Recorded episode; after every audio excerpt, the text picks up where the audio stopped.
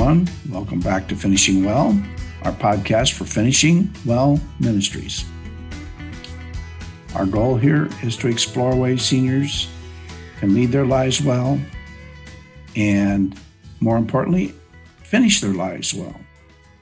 If you happen to be under 65 and are tuned in for today, we're glad to have you. And uh, you are most welcome here as well. My name is Randy Hess, and I'm pleased to be here again with my good pal, Hal Habecker, the founder of Finishing Well Ministries. Hello, Hal, and how are you doing today? Randy, it's a great day. This is the day the Lord has made. Let us rejoice and be glad in it. Whatever the challenges out there are, we have an opportunity to live this day and think through it from God's perspective. So I'm glad to be here with you uh, talking about the issues of our lives, encouraging each other to finish well and live well every day. Amen. What's on your mind today, Hal? Well, Randy, I, what's on my mind is something I've thought about for over, well over a year, as well as everybody else out there listening. Uh, the question for me is what have I learned from a year living with COVID? Mm. And there are some thoughts that I've yeah. put down. I'd love to share them with you and our listeners and have you interact with me okay. on them. And uh, parenthetically, I'm interested in what you've learned. Mm-hmm. Uh, you out there as an audience, what has God been teaching you? What are the issues that have run through your mind? And how is the Spirit of God leading you through all these things? And what should we be learning? And how should we be encouraging each other? So, uh, invite you in with me in that process. That sounds like a, um, a pretty interesting topic, actually, Hal. Okay. Well, let's roll. Uh, I've uh, these are not necessarily in order of priority, but I have put down a number of things that I want to share with uh, you and our listeners. Uh, the number one thing I would say it's given me a fresh view on what the Bible teaches about the uncertainty of life. I think of Proverbs 27 1 Do not boast about tomorrow, for you do not know what a day may bring forth. No one would have ever imagined COVID changing a nation like it did last March, March of 2020. Right. Everything changed almost on a dime, right. literally. I think of the words James has for us in James 4 13 Come now, you who say today or tomorrow we'll go to such and such a city and spend a year there and engage in business and make a profit, yet you do not know what your life will be like tomorrow. Is that a base amazing or what? You're just a mm-hmm. vapor that appears for a little while and then vanishes. Instead, you ought to say, if the Lord wills, we will live and also do this or that. But as it is, you boast in your arrogance. All such boasting is evil. Hmm. So we have no idea what tomorrow will bring, but yet we think about it and we plan about it. So understanding the scriptures and how God works in our lives, reflecting back on COVID, you know, we always make our plans God willing, we say, because we don't know if tomorrow will be like today or if next month will be like this month or this year will be like next year. We, we have no idea. So it means learning to hold life uh, fragilely. We don't want to say it's ours. Uh, we hold it lightly, you might say. And trust God with this day. That's the biggest lesson, one of the big lessons I've learned out of COVID this past year. Any thoughts on that? We hope as seniors that as this confronted us and we became uh, aware of what it was going to mean for us, that our experience, our life experience would help us with it, would help us uh, judge things, deal with things. But there were a lot of new elements that none of us had seen before about how this was uh, imposed, how on us, how it was, um, how it spread, how it created uh, reactions of all kinds that were not in our control. And so I think many of us felt like we were uh, still bouncing along in, in the boat in the waves without without any kind of oar to do anything uh, for for at least several months, if not half the year, of just coping. Let me move to a second thing. We got a, n- a number of things I want to think about and throw out there today. The second one may be more of a personal thing with me. As a pastor, I deal with a lot of people in tragedy and uncertainty, illness, those kinds of things. You're in hospitals visiting with people. I would say this past year, I have thought more about the tragic side of COVID than anything you know, those who have contracted it and died, mm-hmm. especially those who have died alone, where their family could not be with them. I, I can't imagine that. I mm-hmm. can't imagine dying over a period of days or weeks and I could not see or talk to except through some remote way on a FaceTime or have people touch me, hug me in my dying days. So it elicits in me a great deal of empathy, uh, of sadness. I mean, not, for first of all, the number of people who have died. I think as of yesterday, there were 559,000 deaths in America. So you you makes me weep. You know how this has affected people how this has affected people in our age. Like, for example, some of the statistics 30% of all COVID deaths are with people 85 and older. Another 26% are with people 75 to 84.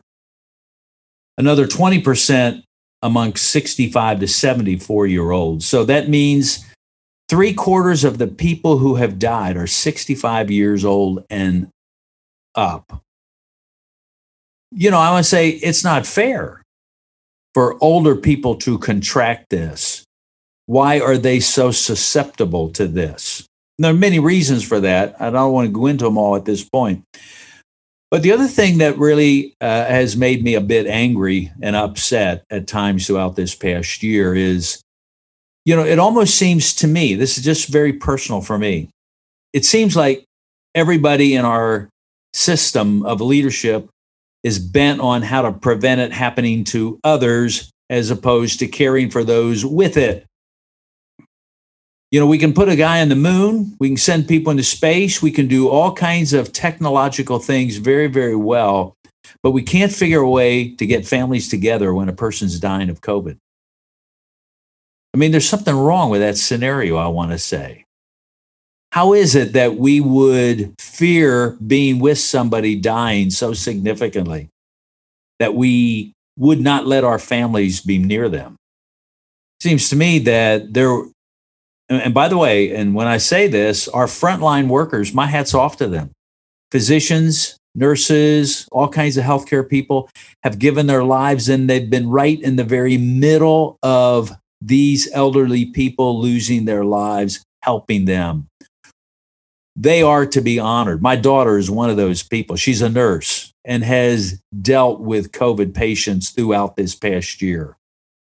But it seems to me there should be a way that our healthcare system could equip people to be with their loved ones when they're dying. So the weeping side of me, identifying with death, not anticipated, uh, is, is a very tragic thing. It's been very hard for me. And then to realize the aloneness of the dying process is so contrary to life. You, you want to be with your loved ones when you die, but these, they, couldn't do that.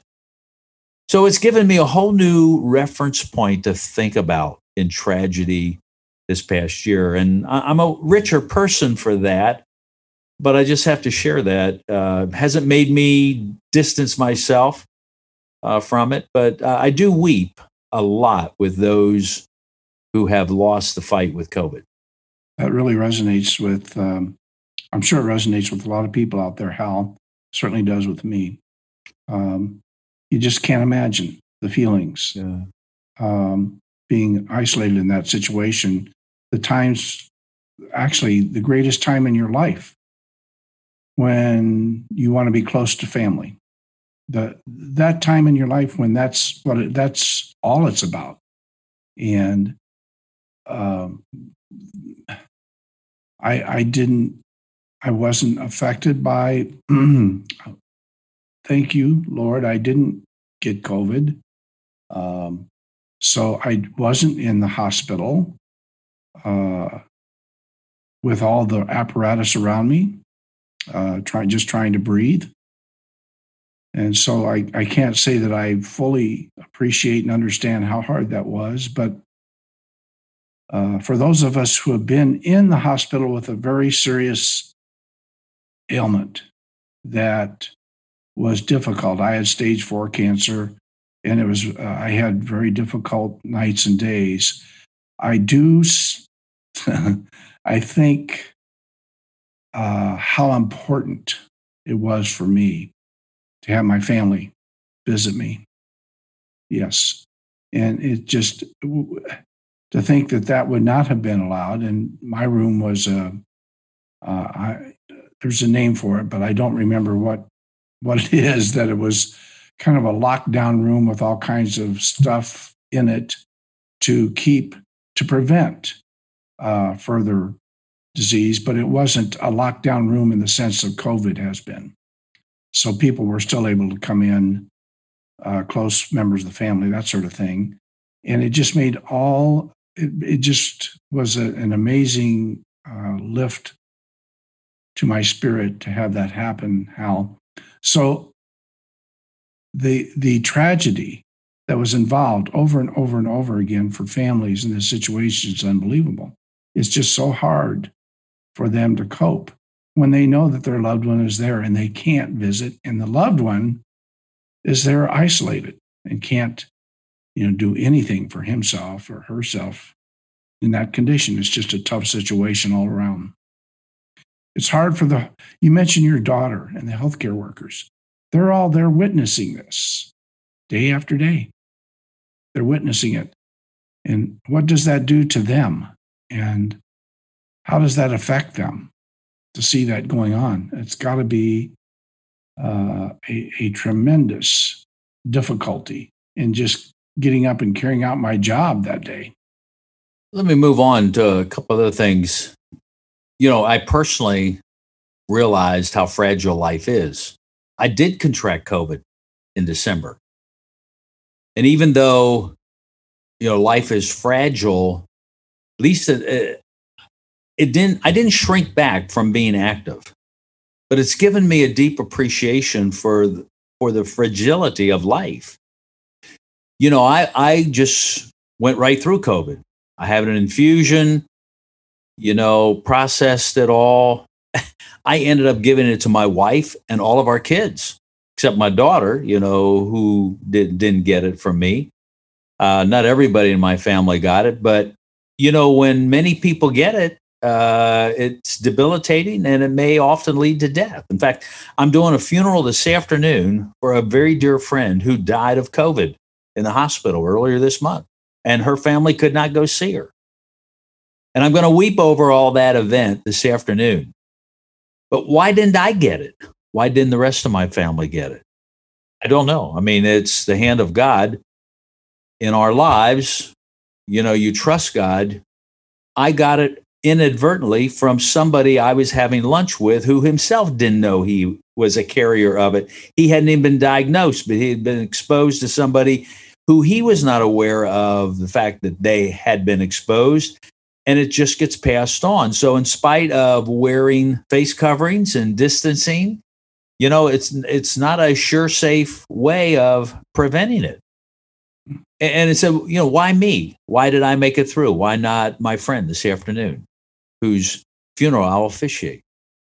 Uh, you know, life is a gift from God, and you accept it and you live the way he calls you to live uh, but you you do live with a sense of deeper gratefulness to who god is and how he ordains things to happen in life makes a big difference in how whether i think i'm in charge of my life or whether God's in charge of my life. He's the one who lengthens my days, He gives me health, and He can take it away anytime. So, this has given me a, great deal of things to process, thought just in my own life, and the gift of all that life is.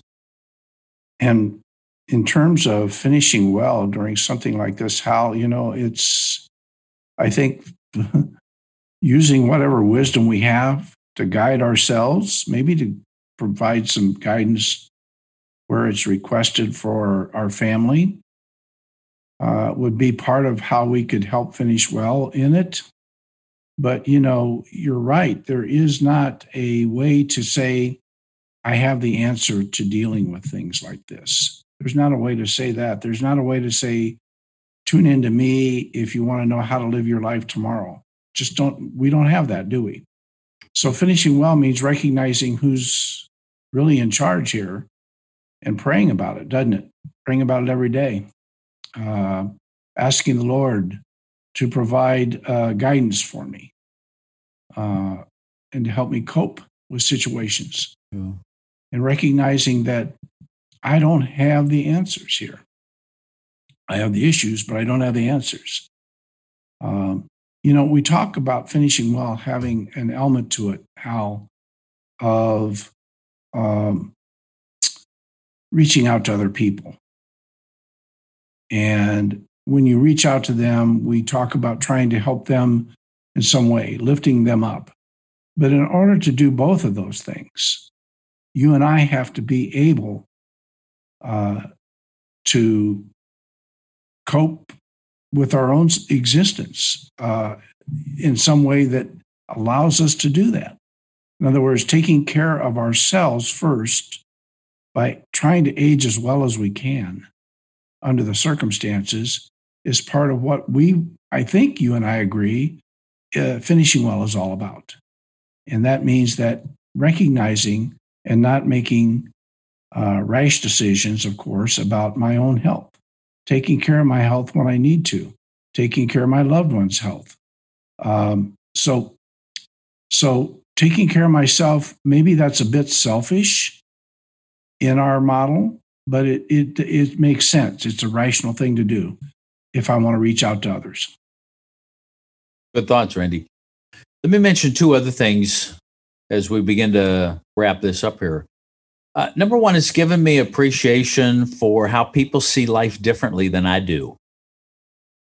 You know, in the COVID year, there are many people who simply are, are very fearful. I don't say that in a negative way, um, but but they they're fearful about what could happen. They haven't wanted to come to church. They haven't wanted to meet people. They haven't even maybe wanted to get in a Zoom session and of course, I'm on the other side. You know, I continue to have lunch with people. I'm out there meeting people. You know, uh, I, I got a Zoom account like within a week of all this happening, and I'm wanting to engage people. But not everybody's like me. Well, you have a tendency to maybe say, well, what, what, what's there to be afraid of? Well, there's a lot to be afraid of. And being with people on all facets of this whole discussion has given me a great deal of love for people who are are not the same as me. Yeah. I have an appreciation for where they're at. They don't want to join us. They don't want to meet yep. for whatever reason. Yep. And the Lord bless them. Yep. And at the same time, the the the, the last thing I, I want to say is that I think the church and individuals we have been caught off guard by what COVID brings with it. Now, for example, if you know you're facing a barrier or there's something coming your way that you need to anticipate, uh, you, you, you need to gear up for it. But COVID hit us, and I don't think the church responded to it assertively when it hit. I mean, we immediately canceled all of our services. You know, nobody, I mean, but did we immediately engage everybody Zoom wise? We may have, we wanted people to see our church services, but how much did we want to get involved in people's lives through phone calls, through Zoom calls, through FaceTime, and continue to be there encouraging people? It was almost as if the church said, Hey, we'll still provide the service for you. watch us, but outside of that, you're on your own. Yeah. you know, I, I Yeah. think the church was caught off guard by putting our best minds to work. How can we capture living in this COVID atmosphere, in this COVID environment? How can we capture every moment for the glory of Christ and keep pressing the agenda? Mhm. You know, the healthcare workers did that. They kept taking care of people, Mhm. you know, but I I think the church was left kind of flat footed. And yes, I think we've recovered somewhat this past year, but immediately, I think everybody was kind of in fear or intimidated and backed off. Whereas I would wish that we would put a, would have put our best minds and hearts forward, said, how can we deal with people and love them deeply, just like our healthcare workers are doing it? And I think we can learn from that. I hope one something like this never happens again, but uh, and we still live with it in some way as well. But I think Christians need to be assertive and take the initiative on living in this kind of environment. Any thoughts? I agree 100%, Hal. And I think this has been uh, a good discussion for me to think back through today. Think back through how I reacted, think back through how I tried to convey uh, things to my own family, etc. And uh, it was a rocky road. But I think God gives us opportunities to learn from life. Just, just like David, there are things we should have learned, but it's never too late to learn them. It's never too late to step into what God has for us, even in this coming year. And it's still an on time of uncertainty. But let's ask God for strength and wisdom and courage to live well in these days, whether they are our last days and finishing well, whether we're decades away from the end of our lives. What do we do with this day for Jesus? How do we take advantage?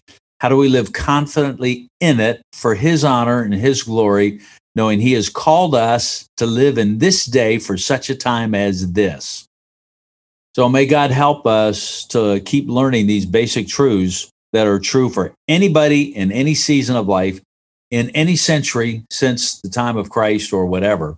Because God has a purpose for us being in here. Like Paul, let us lay hold of that for which Christ Jesus has laid hold of us. So thanks for joining us today. I hope this has been encouraging to you. It's always encouraging to me. And uh, the Lord bless Randy. Uh, let's live faithful lives for him. And uh, let's be about the work he has entrusted to us. Thanks. God bless and have a great day.